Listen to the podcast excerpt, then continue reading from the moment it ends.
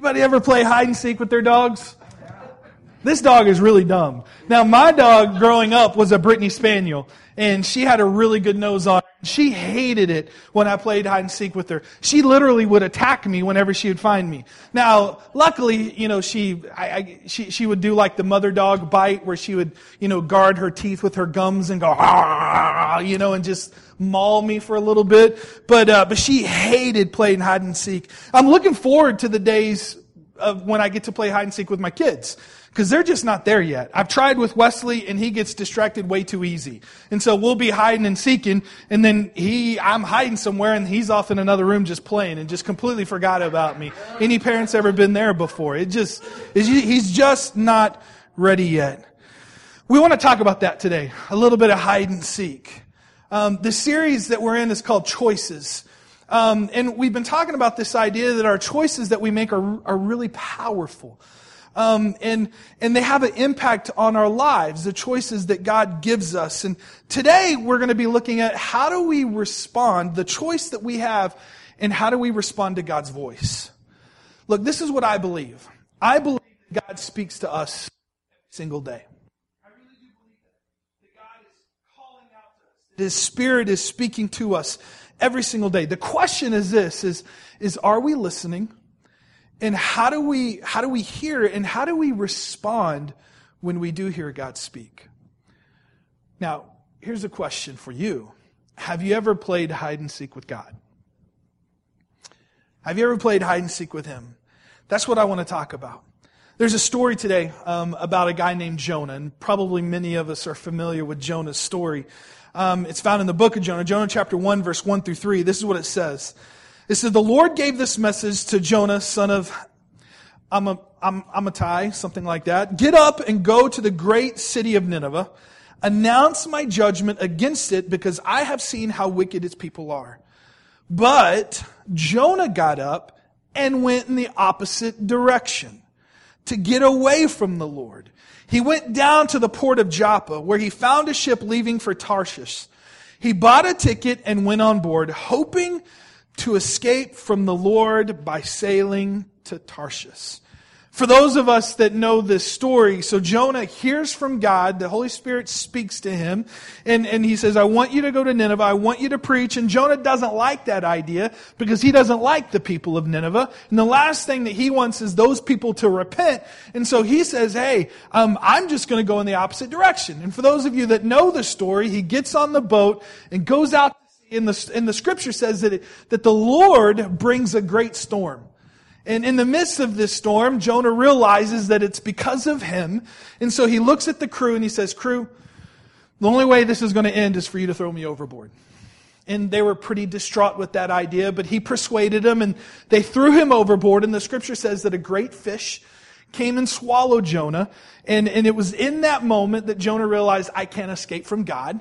And so he spit him on, up onto land, and then he went to Nineveh and preached the message that God had laid on his heart. And here's what the scripture says, is that when he preached that message, the whole town, the whole city, all of the people came to repentance. Here's my thought, is that you can run from God, but you can't hide. You can run, but you can't hide. I know some of you are probably thinking this morning, well, wh- when do we have a tendency to run from God? And that's a really good question. And so there's just a few thoughts for you about when we run from God. And the first one is this, is that we run from the conviction of God.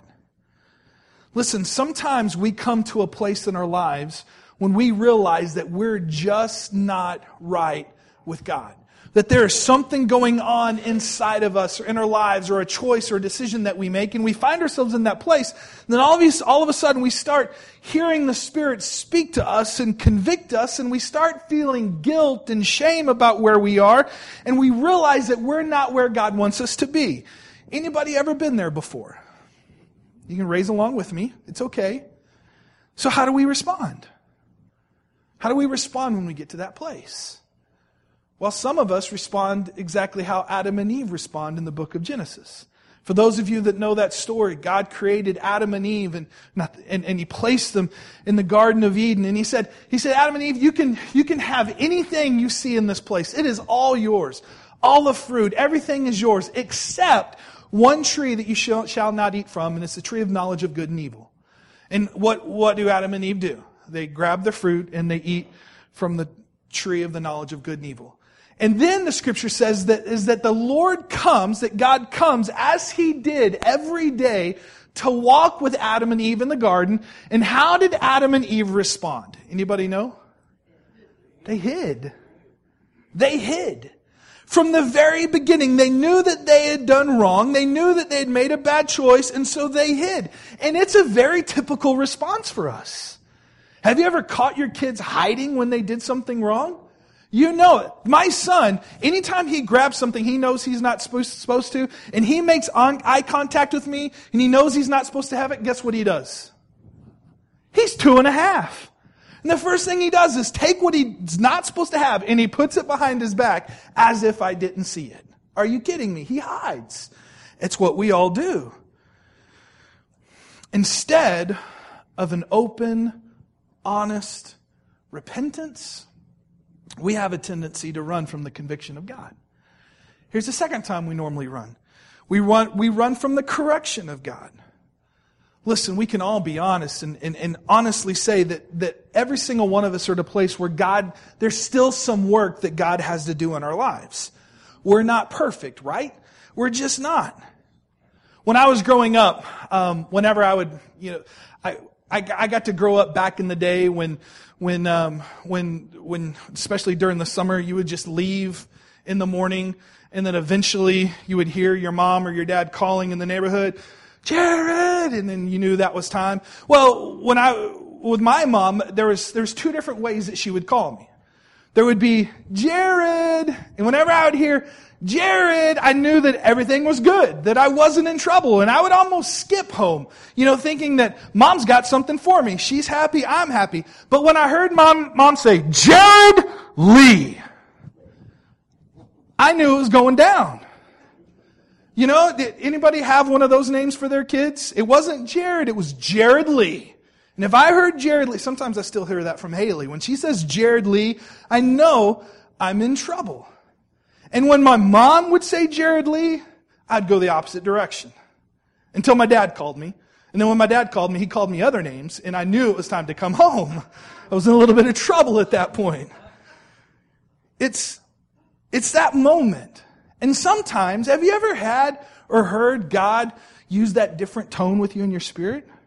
You know, there are moments when, when God is very soothing and loving and, and He's working on us. And then there are some times where God just says, Jared Lee, there's some correcting that I need to do in your life. There's something that I, would, I, I want to speak into you. God is, is at a lifetime process of working in us. And sometimes we feel Him warm and inviting and and, and then there are times when God gets a little bit bolder. He says, Jared, Lee, it's time for us to talk. And sometimes when we hear that voice, that spirit, that conviction, that correction coming, we have a tendency to run, to run the other way. Sometimes we run from the calling of God. Now, this is where Jonah is. See, Jonah heard God's voice, and, and, and, God gave Jonah a mission. He had a job for him to do. This is what I want from you. God needed him for an assignment. And when God came, Jonah didn't like the assignment. He didn't like the people of Nineveh. And the last thing that he wanted the people of Nineveh to do was repent. He would rather see the city destroyed. And so he didn't like what God had to say. He didn't like the calling of God, so he ran the other direction. And can I just tell you this morning, really honestly, I've said this before and I'll say it again, is that if you're a follower of Jesus, God has some assignments for you. He has a calling for you. He's placed gifts in your life for you to serve God in some sort of capacity. Now, I can honestly say I don't, I don't know what it is for you. I don't know what that is. But God has a call for you. And my question is, is how are you responding to that calling? Listen, sometimes we have no idea what is on the line when we don't follow the call of God. We don't know. For Jonah, it was a city coming to repentance, is what was on the line. Sometimes it's a lot.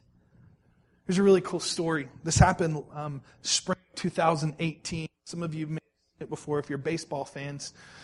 Um, but, but on opening day of 2018, um, Tucker Steckman skipped school to go to the Chicago Cubs home opener.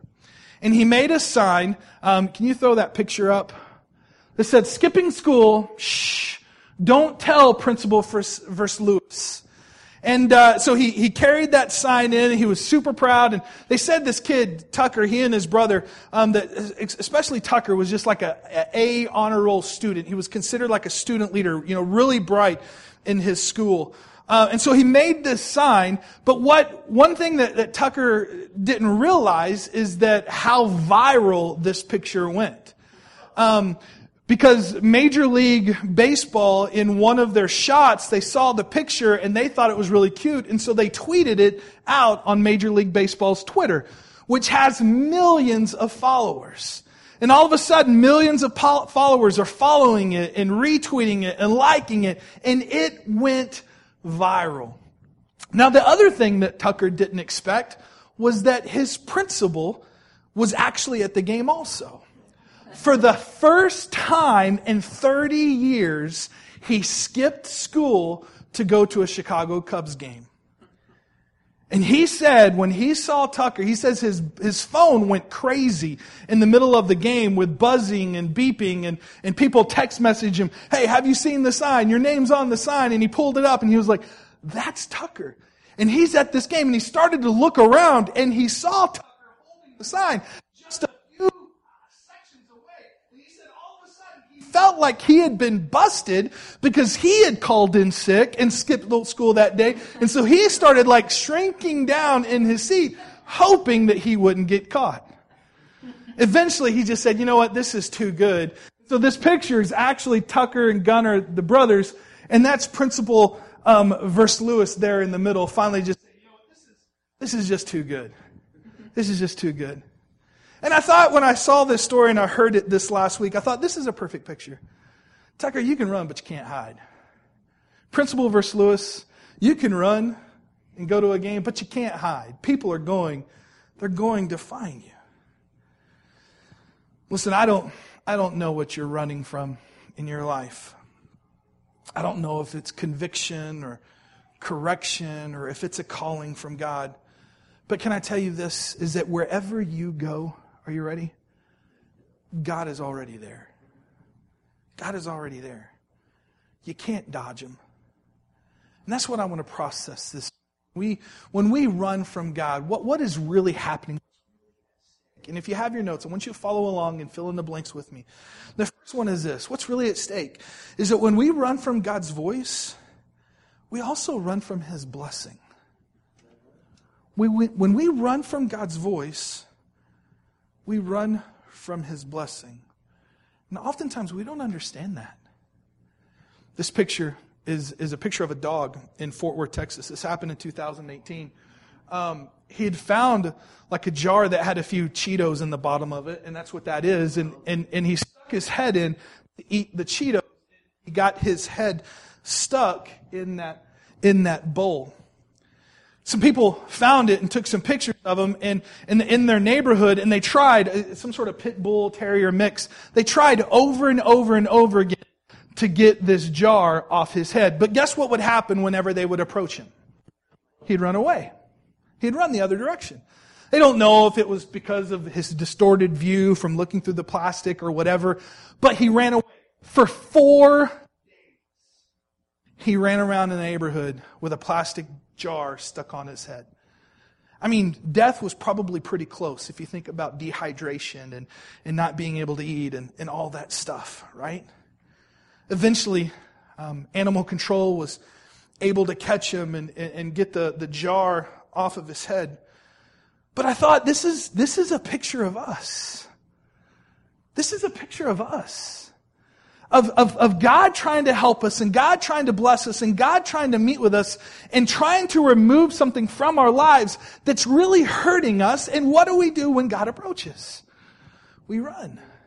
We run from his blessing. We think things like this God, God's out to get me. Have you ever thought that before?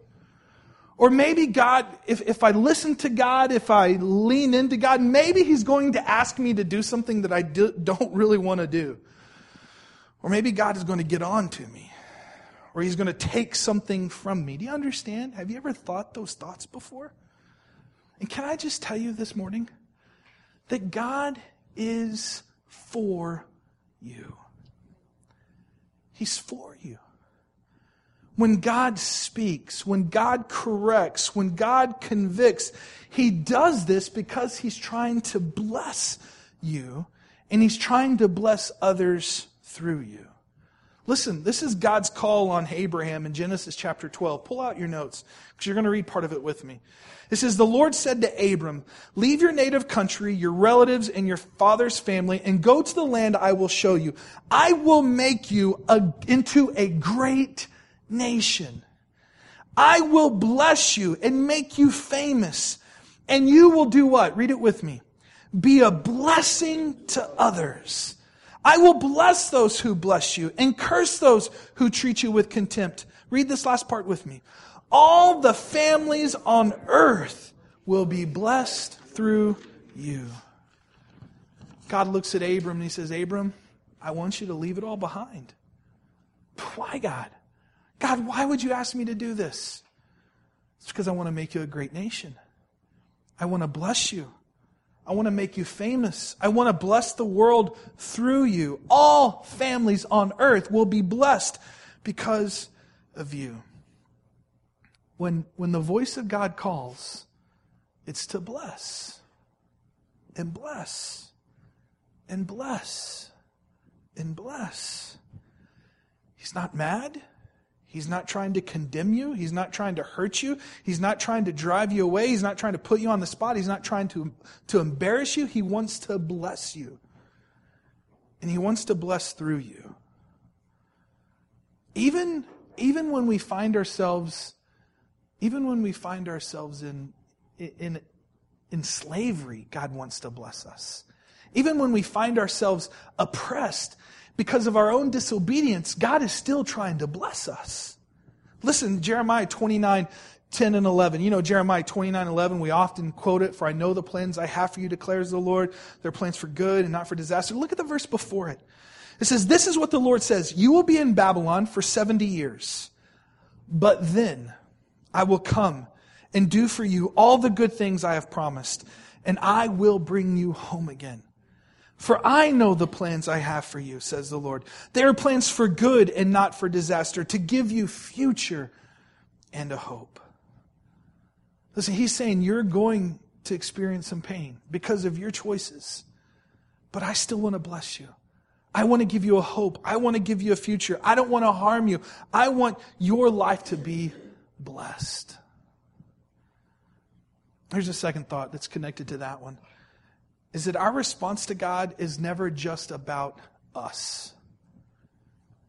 Think about Jonah's story. When he ran, what happened? He was on a ship, and then what happened to the ship? Anybody? A great storm came, right? People to the place where people we're going to die out here. I mean, when he ran, storms came, and Jonah put everyone else at risk that was on that ship because of his disobedience, because he was running from God. Now, the question I have is what would have happened if he would have continued to run? Continue to run. What would have happened? To the people of the ship, I'm not quite sure. But to the people of Nineveh, they never would have heard the message. Now, maybe, just maybe, God would have called somebody else and would have saved the city. We don't know. The story doesn't say. But we do know that because of Jonah's change of heart and God getting his attention and him listening, that the whole city of Nineveh was saved. It wasn't just about him. Do you hear me? His disobedience wasn't just about him. There's so many times in being as, as a pastor and a youth pastor, I've had conversations with people who, who, who are at a place in their life where they're making a bad choice and they know they're making a bad choice, but they just say, they say this, they say, well, Jared, it's my life. It's my life. I can do what I want. Yes, you can. You certainly can. But your life is not just about you. When we run, we risk hurting other people. Nobody is an island to themselves. It's about everybody else around us that's connected to us. You can't control what happens to their lives because of your disobedience. You can't do it. So sometimes our disobedience brings pain to the people that we care most about. You understand that? You've seen that? Yeah, I think we all have.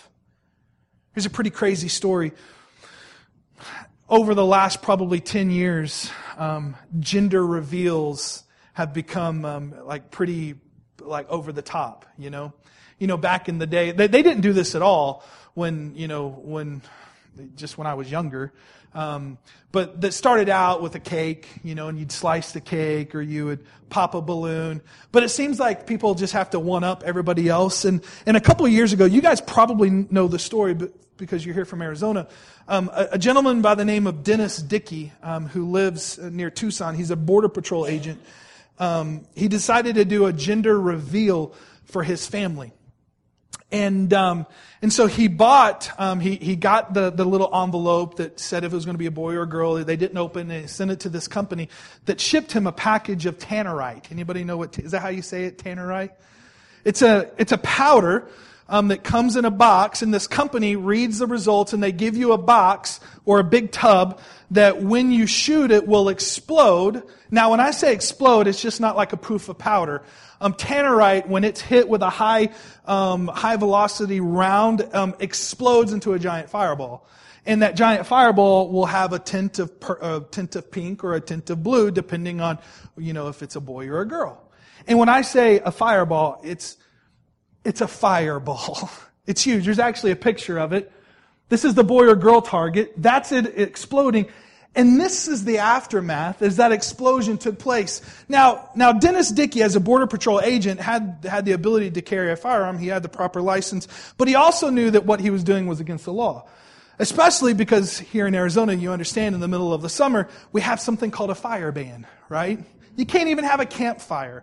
But he thought it was a good idea to go south of Tucson and put this tannerite in a field of, a field of grass, dry grass, and watch this thing explode. And it did. Show the next picture. Are you ready? 46,000 acres of land later. Here's the last picture. For those, those of us here in Arizona, it was called the Sawmill Fire of 2018, if you remember them calling it that. 800 firefighters put their lives in danger trying to put this fire out as it burned 46,000 acres of land. Luckily, nobody was killed, but it destroyed a lot of land in public and also private land that farmers depend on for grazing their crops. He said this He said, I knew it wasn't legal, and I didn't think about what would happen. I wasn't trying to hurt anybody. Are you ready? How many of you heard this? I just wanted to have a little fun. I just wanted to have a little fun.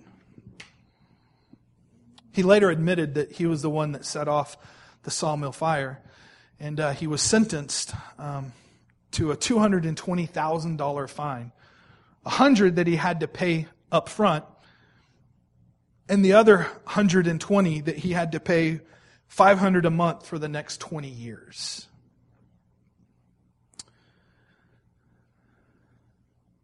When, when the voice of God is speaking to you and you run the other way, you can't control who all gets hurt in your disobedience. And the opposite is true too. When we say yes and the blessing of God flows through us, it also flows into other people's lives around us. Amen? Paul and Silas in the book of Acts are in prison. And they're praying, and the scripture says that a great earthquake came and shook the prison cells, and it made their chains fall off. And it says the guard came in and saw these prisoners sitting there with the, with the door open and their chains off. And, and the scripture says that he was going to kill himself because he knew that he was going to be punished and, and killed. And they said, No, no, no, no, don't do that. We're not, we're not going anywhere. And he was so relieved that he looked at Paul and Silas and he says, What do I have to do to be saved? What do I have to do to be saved? And listen to the response, Acts chapter 16, 31 and 32. And it says, They replied, Believe in the Lord Jesus, and you will be saved. Are you ready? Along with everyone else in your household. And it says, And they shared the word of the Lord with him and with all who lived in his household. When he said yes to the conviction, God was able to save his entire house. The yes wasn't just for him, it was for everyone else. 2 Timothy 1 5 says this I remember your genuine faith, for you share the faith. This is Paul talking to Timothy. You share the faith that first filled your grandmother Lois and your mother Eunice, and I know that same faith continues strong in you. Parents, grandparents, don't ever think your decision for God doesn't matter to the people around you. You will either pl- pass on the blessing of your relationship to your children or grandchildren. You can be an instrument of God. When we open up our lives to the presence of God, we expose everyone around us to that presence. And here's one last thought. Are you ready? God persistently pursues us because he passionately loves us. Listen, God isn't mad at you. He's not condemn you. When the voice of God speaks, it's because he loves you. He shows up everywhere because he loves you so much. There's a really uh, story about a couple, Luther Waverly. They live in Rochester, New York. The story that I read this week says that um, every day Luther walks three miles back and forth to the hospital. They're not sure how old he is, but, but Luther um, told the man, the man who was writing this article that he was close to 90. He says, I'm not sure, I don't have a birth certificate. And every day, this almost 90 year old man walks from home three miles to see his wife in the hospital and then walks home. The person asked, he said, Why don't you take the bus? He said, You ever been to the bus in Rochester, New York? It goes every direction but the one I want to go. I would rather just walk. I faster. I want to be with my wife. He actually calls his wife his cup of tea. How cool is that? My cup of tea. She's my cup of tea. He says she's worth the walk. 90 years old, six miles a day in the heat, in the cold, in the humidity, in the ice, he walks to see his wife. He thinks that she's worth it. And God thinks that you're worth it too.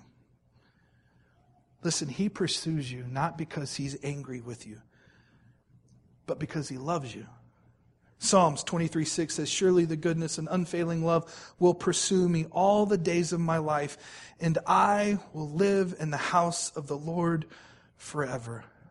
What does it say? It says, The goodness and unfailing love will pursue me. I put this thought in your notes. I think it's really good. It says, running from God may harden your heart towards Him, but it will never harden His heart towards you.